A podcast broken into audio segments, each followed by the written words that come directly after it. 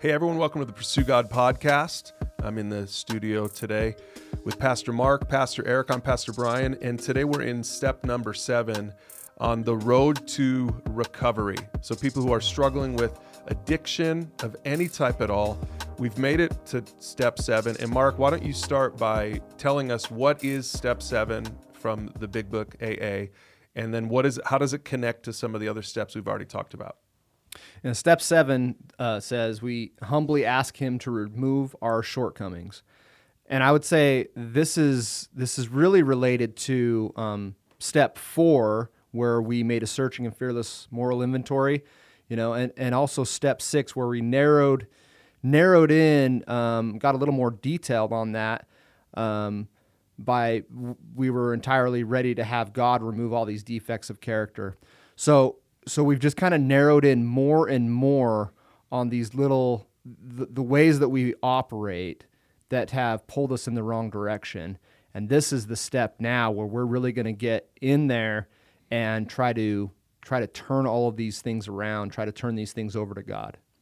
Yeah, and I think that you know, if you think about the order of this, step 6 says we we become ready. So we figured those things out, our character defects, and now now we're going to ask God to remove them, remove our shortcomings. They just ch- kind of changed the the wording. It's kind of the it means the similar thing, but I think we're all waiting for okay, what does it look like then for God to remove this from me? What systematic steps can I take for God to do something and to work? And I think that what we're going to find out is this really, like a lot of our other steps, goes back to all the way even to step three, which is surrendering, right? Because our ways of trying to even repair and fix ourselves have, have not worked up until this point. And so we've been being prepared through humility to try to come to God now and say, okay, I'm going to follow your steps. What do you want me to do? I am ready to surrender to your way because your way is better than my way. And that's really what today's step is going to be all all about is having a humble heart and a humble attitude, trying to find out how do we do God's will and in the process is that how he will change our hearts and get rid of some of this stuff that we're sick of dealing with. Yeah, so the operative word here is to be humble, and we've got a few a few points about humility for people as you're thinking about step number 7. And we've got some scripture that ties to all of this. And the first point is this that being humble means being real, not fake, which I think for a lot of people struggling with addiction, really it's for any human being, but especially I think with people struggling with addiction, it's hard for people sometimes to be authentic, to be real. Yeah, I think that's that's the the hardest part is to be real because we're so used to hiding, um, and it does. It takes humility to be real because none of us have it together, whether you're an addiction or not. You know, n- nobody nobody really, if if they're being real, has has it all together. We all we all struggle. We all fall short and so it takes this humility. And for for addicts, though, I mean, there's this extreme humility that we that we come to. Um, kind of the same way we talk about we we become extreme about honesty in uh-huh. addiction. We we also have to become extreme about humility, and I think they kind of go hand in hand. The more honest we become, the more the more humble we become. And so it's it's really an important step here. The humility. If if we don't find that humility, these steps aren't going to work. So Jesus told this story in Luke chapter 8, starting in or Luke chapter 18, starting in verse 9. He told a story to some who had great confidence in their own righteousness and he, and who scorned everyone else. And here was his story. It's a call, it's called a parable. It's the parable of the Pharisee and the tax collector. I love this parable. I think it's fun. So, for listeners who've never read this before or heard this before, just sit back and enjoy this. This is a story from Jesus 2,000 years ago, and it applies to the topic we're talking about right now. He says, Two men went into a bar. Wait, no, wait, sorry. two, two men went to the temple to pray. One was a Pharisee, the other was a despised tax collector. We'll talk about tax collectors here in a second. And the Pharisee stood by himself and he prayed this prayer I thank you, God, that I am not like other people. And I'm sure he's looking over at the tax collector, cheaters, sinners, adulterers. I'm certainly not like that guy over there, the tax collector. He said, The Pharisee says, I fast twice a week, I give you a tenth of my income. And then it says in verse 13, But the tax collector stood at a distance and dared not even lift his eyes to heaven as he prayed. Instead, he beat his chest in sorrow, and he said, Oh God, be merciful to me, for I am a sinner. And then here's the moral of the story. Verse 14, Jesus says this I tell you the truth, this sinner, the tax collector, not the Pharisee, returned home justified before God. For those who exalt themselves will be humbled, and those who humble themselves will be exalted. That's the principle. Those who exalt themselves will eventually be humbled, and those who humble themselves will be exalted. Is that true, do you think, for people struggling with addiction? Yeah, I think that the pride that we see in this story is really what we've been trying to uncover in the last couple of steps, right? We've talked about how we despise that in others, but yet we have it in ourselves and and pride is the the opposite of humility. And that pride is what keeps us going on and on in our addiction because we're unwilling to admit, first and foremost, that we have a problem, that we're hurting people. We make all these excuses, right? Justifications, all that language is going on there with this, this Pharisee who is uh, holier than thou, but yet he is basically the despised one. It says the despised tax collector, but this this guy's actions and attitudes are despicable. You know, he's the one who uh, just can't see himself for who he truly is. He basically doesn't even need God, is ba- is what he's saying. He's like, "Thank you that God that I really don't need you. That I'm just so good on my own, mm-hmm. right?" And and I think that's the same with addicts sometimes. And I I might be speaking a little harsh, guys, but you know i come i'm i'm i have this righteous indignation towards that attitude because i personally hate it in myself is when i start to justify my own actions when i you know would make excuses for why i was the way that i was or or not come to a place of humility. It just is what I know that it's what what kept me in my cycle of craziness, just using and justifying and treating people however I wanted because I was so self righteous and so uh, selfish. Um, so in this story, yes, we we, we see that uh, pride um, is ultimately a despicable sin that not just addicts but all people are guilty of. But it's certainly a sin in the Bible that.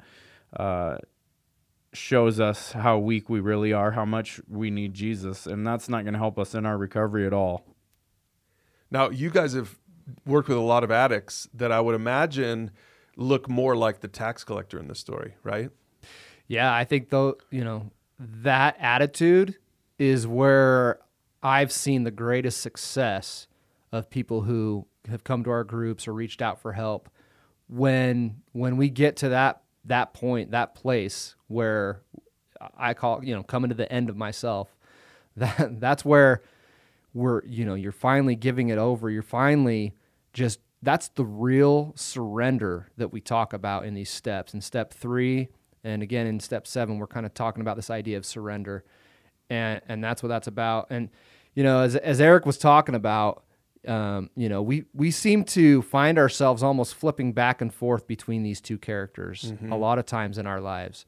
Hmm. and especially as addicts you know, I'll I'll I'll get into this attitude of being the Pharisee and and and even even after I've recognized a lot of the the stuff that I've done in my life, you know, the sinner that I am, sometimes I still play that comparison game where I'll see somebody or something and, and I'll just be like, man, thank goodness I haven't done what that guy's done. You know? Mm. It's like it's like I still get caught up in that. Mm. And and that's that's that's a dangerous place to be. And so what I'm if I do recognize myself, you know, kind of feeling that pride again well up, I really need to check myself. I need to get back in connection with God and and get that that real view of myself again and get back to that humility. And it's, I, think we need to make a distinction between humility and self loathing. Because I, I bet you some people would be listening to this saying, Oh, I'm, I'm humble. I hate myself. I hate myself for being an addict. I hate myself for what I do. Uh, we even see a little bit of that. It sounds like a little bit of that when Paul writes in Romans seven that mm-hmm. I just I, I I can't stand what I do, what I want to do, I don't end up doing, and what I what I what I don't want to do, I end up doing inevitably. And it's like an addict speaking there. And I, I think we should make it clear that we're not we're not talking about self-loathing because I think self-loathing is counterproductive as well. I think what's it's important to hate the sin in you, but I think you you step a little bit too far when you when you kind of have a pity party for yourself and you think that you're terrible and that you could ne- nothing good could ever happen to you and you're worthless because the message of the Bible to the addict isn't that you're worthless right? The message to the Bible is that you can find your worth in Jesus, right? This is what the end of the story was is that the humble will be exalted, that the the person who recognizes their need for God, J- Jesus used the word will be justified. Now the word justified means that person will be made righteous. So, the, the message of the Bible, the message of Jesus, the message of the cross isn't you're a worthless scumbag. And, and, and once you realize you're a worthless scumbag, then, okay, then you're good. And you need to just keep remembering you're a worthless scumbag, right? That's not the message here. I want to make sure we clarify that. The message here is if you humble yourself and recognize that you can't save yourself, right? Then what happens is when you turn to Christ in faith, when you turn to God in faith, we've talked about this in past episodes, then you can discover your worth in Jesus. That's what Paul is getting at in Ephesians 2, verses 8 and 9. He says, God saved you by his grace when you believed. He didn't say he saved you by his grace when you worked for it, when you started working the steps, even. He says, He saved you by His grace when you believed. You can't take credit for this. It's a gift from God. Salvation is not a reward for the good things that, that you have done, so that none of us can boast about it like this Pharisee was doing. He was boasting about it. Mm-hmm. So I think it's important to speak to the addict. The goal here isn't to get you to feel worthless. The goal yeah. here is to see that your worth is in what Jesus did.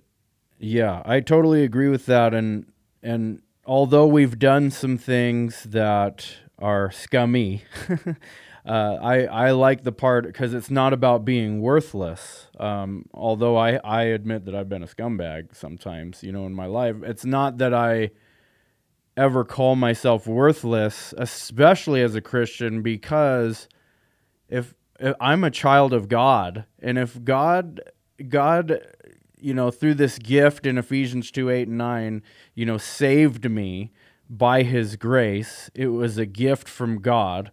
This this faith I have is a gift from God. If he decided that I was worth becoming his child, then that ascribes a lot of value to me. Uh, infinite value. If he said that I am willing to trade my one and only beloved son so that you can be my child, that means I'm worth a lot to God. And so that's what I tell tell people oftentimes is like, yeah, you know, some people are mad at me, but God thinks I'm a big deal. You know, God thinks I'm big enough deal to die for me. Yeah.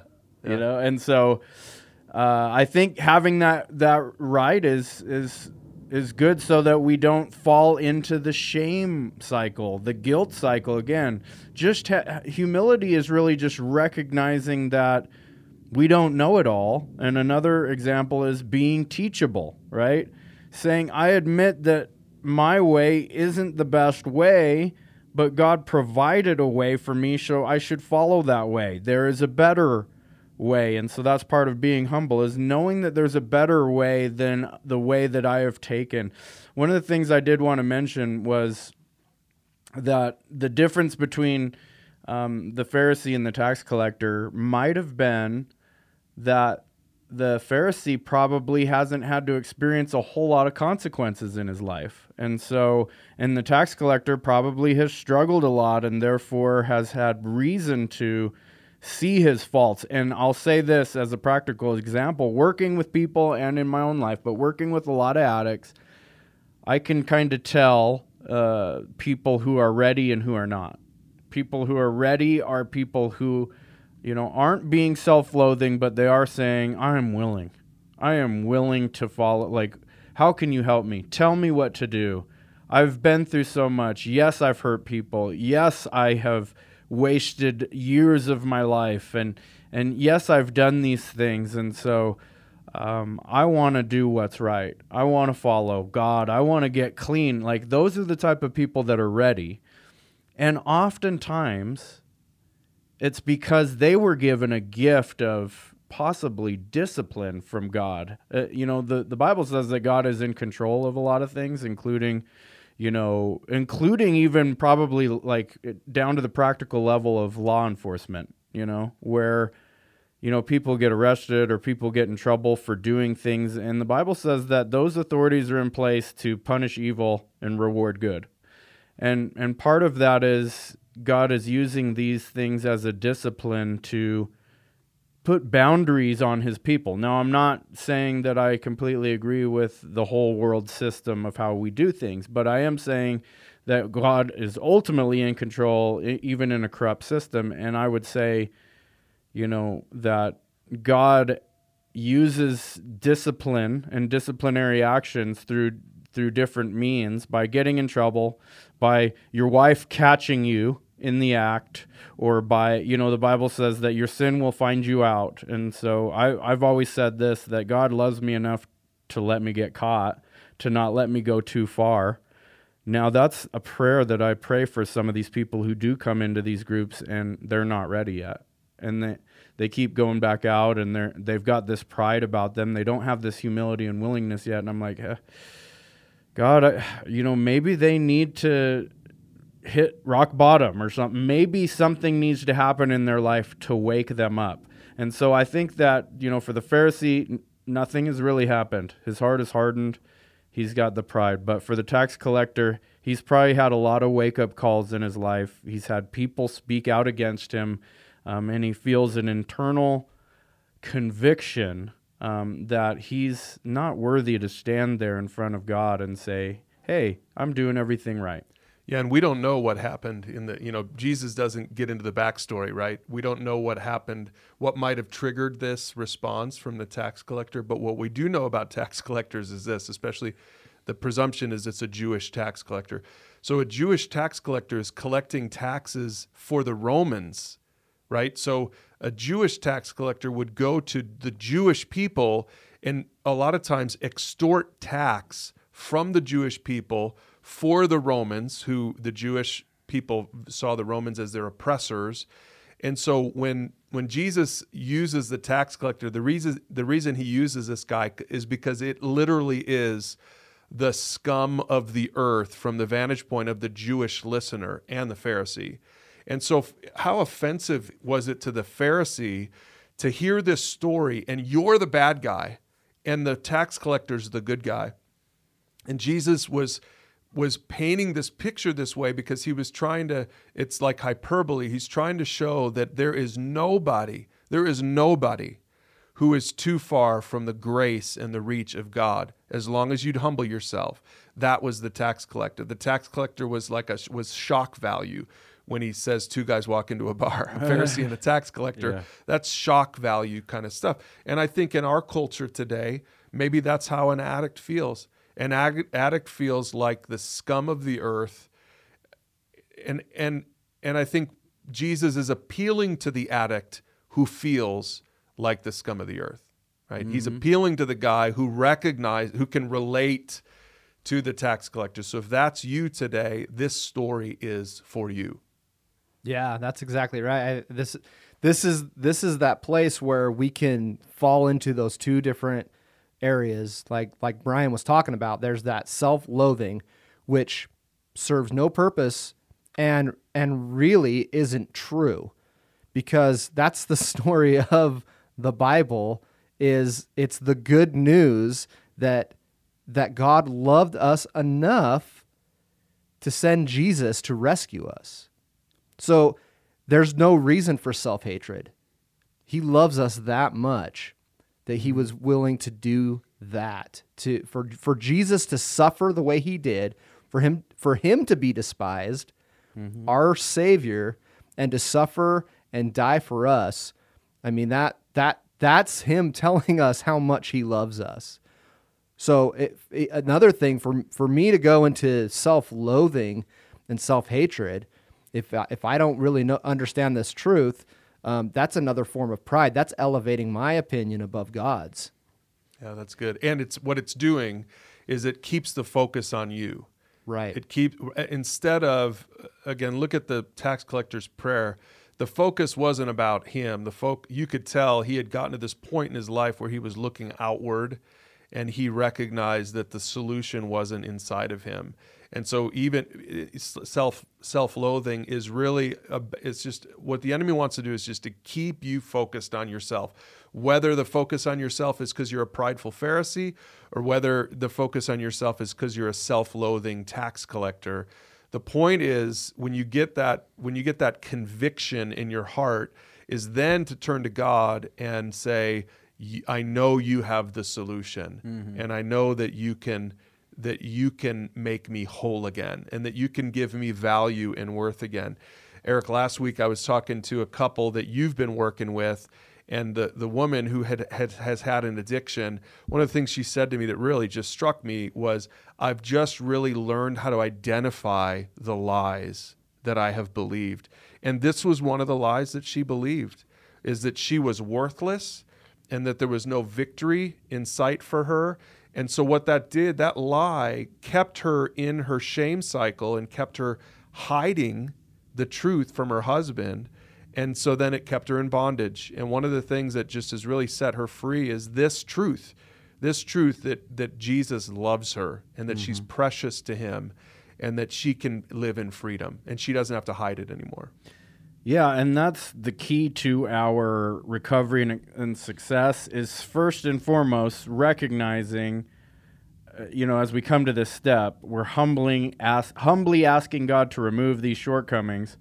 We're coming to Him knowing that we can't, but He can. I mean, that's the whole thing of of Ephesians 2 8 9. God saved you by his grace. Grace means unmerited, undeserved favor. God is bestowing favor on us because he thinks we're worth it. He thinks we're valuable, and he just wants us to give him the credit instead of trying to take taking the credit back on ourselves. And when we can say, okay, I'm not worthless, but I do need God.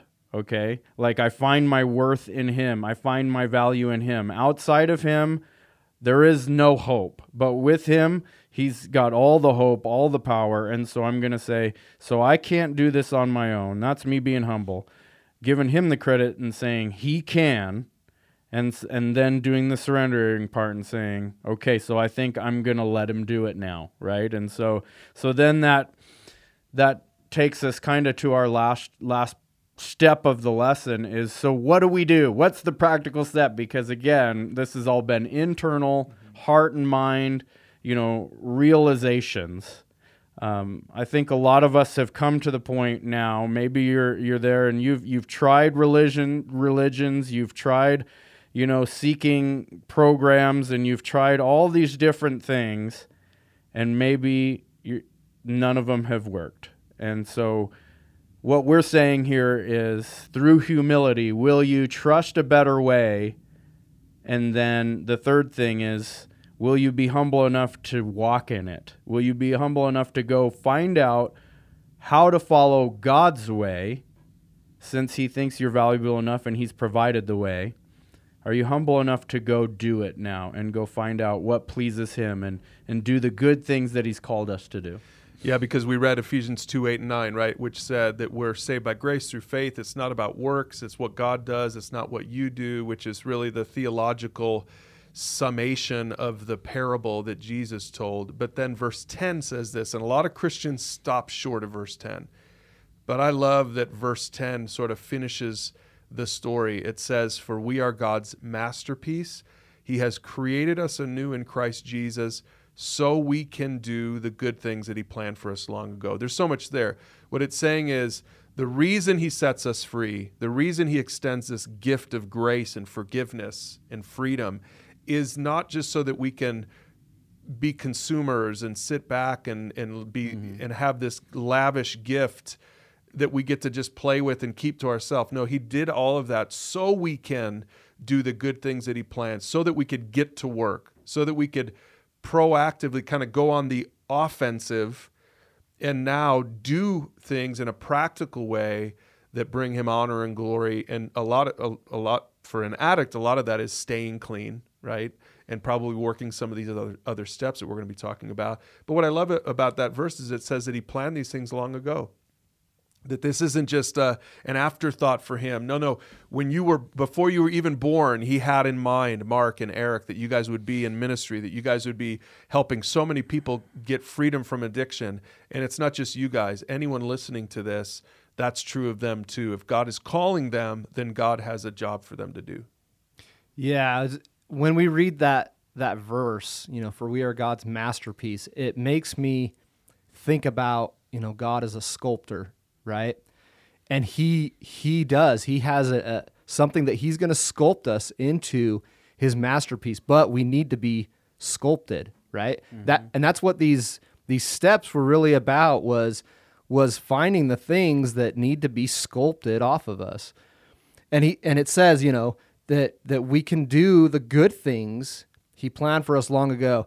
Now this step, this step 7 I think is kind of the culmination of step three, where you know we made the decision to turn our will and our lives over to the care of God. Step seven is now where we're we're kind of culminating that idea. We're finally giving giving all of ourselves over to Him, and now we can start to do the I, I think the good things He calls us to do. You know, as Jesus said, the greatest commandment to love God and to love others. And what we'll find as we go through the rest of these steps is that now we're starting to get outside of ourselves. We're going to, you know, start making amends. And, you know, the, the 12th step is all about going and serving other people. And that's what's going to happen now is we're actually going to be living out the purpose that God has for us.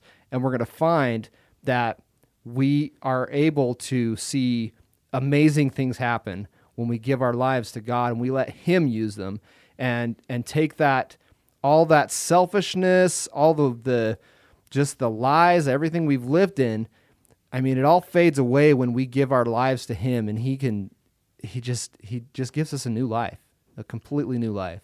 Man, I just had this, you know, I don't want to call it a vision, but like I just had this picture in my mind, like a good story or analogy that I feel like fits for this. And and we're talking about purpose now, mm-hmm. basically. Mm-hmm. That we were saved not just to be saved, but for a purpose. He wants to use us now for something.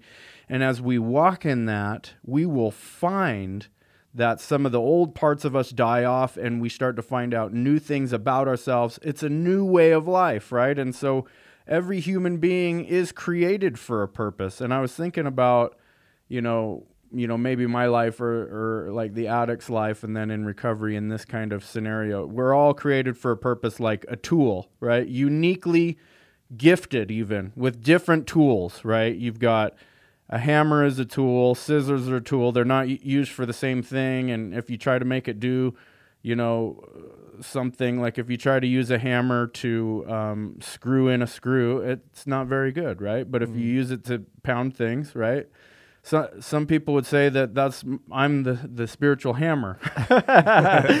and I was thinking that like think about it. Like imagine in your mind, shut your eyes unless you're driving right now, but just close your eyes and just imagine a nice little 3 or 4 pound sledgehammer, but it was worn down and and rusty and the handle fell off and some wood splintered out and it's been left out in the cold and it's all muddy and broken um, and then somebody found it and come and picked it up and cleaned it off and grinded the rust off and found a new handle and put it in there and now is using it to be able to do great works to build great things. And I feel like that's the same that's a, the analogy of of the Christian or the person in recovery and recovering through Christ is you know that hammer could not clean itself up. Um, it got left out, it got abandoned, it was misused,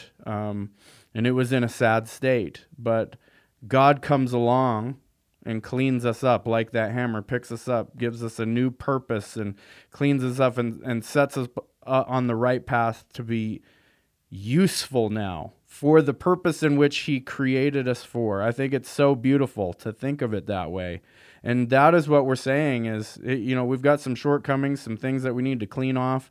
You talked about god as a sculptor and yes you know the scriptures talk about he's he's the potter we're the clay. He's a he's a master you know uh, clay worker you know? And if you think about sculpting sometimes you know if we were a sculpture and sometimes things have to get cut off you know and th- that hurts. Mm-hmm. and we're talking about god come and remove these these defects of character from us and and it might hurt and it might be a process but we're asking god to come and to mold us and to shape us into the man or woman that he desires for us to be the thing that he planned out for us. And so again we have to have that surrender attitude and say okay i believe you god that not only did you come to save me because you love me and you think i'm valuable but you have something for me to do and when you start to figure that out, that purpose, man, it is it is beautiful because you're no longer living for yourself anymore. You're you're learning to take your unique story, help other people. You're you're learning to not sit there and focus on you all the time and start to be like Christ, who was so others focused that uh, he blows any other you know great uh, person that's ever lived out of the water because he he died for the whole world. So that's step number 7 to recovery. I humbly ask God to remove my shortcomings. And again, you can find a video to go along with this and discussion questions so that you can talk about this with your small group or with your sponsor, with a mentor. And uh, we just really encourage you uh, to do that. Find all of it at pursuegod.org forward slash recovery. And why don't we just end uh, just with one more thing here from Mark? Yeah, we've got this seventh step prayer that I think is really, really powerful. So we're going to close by praying this together.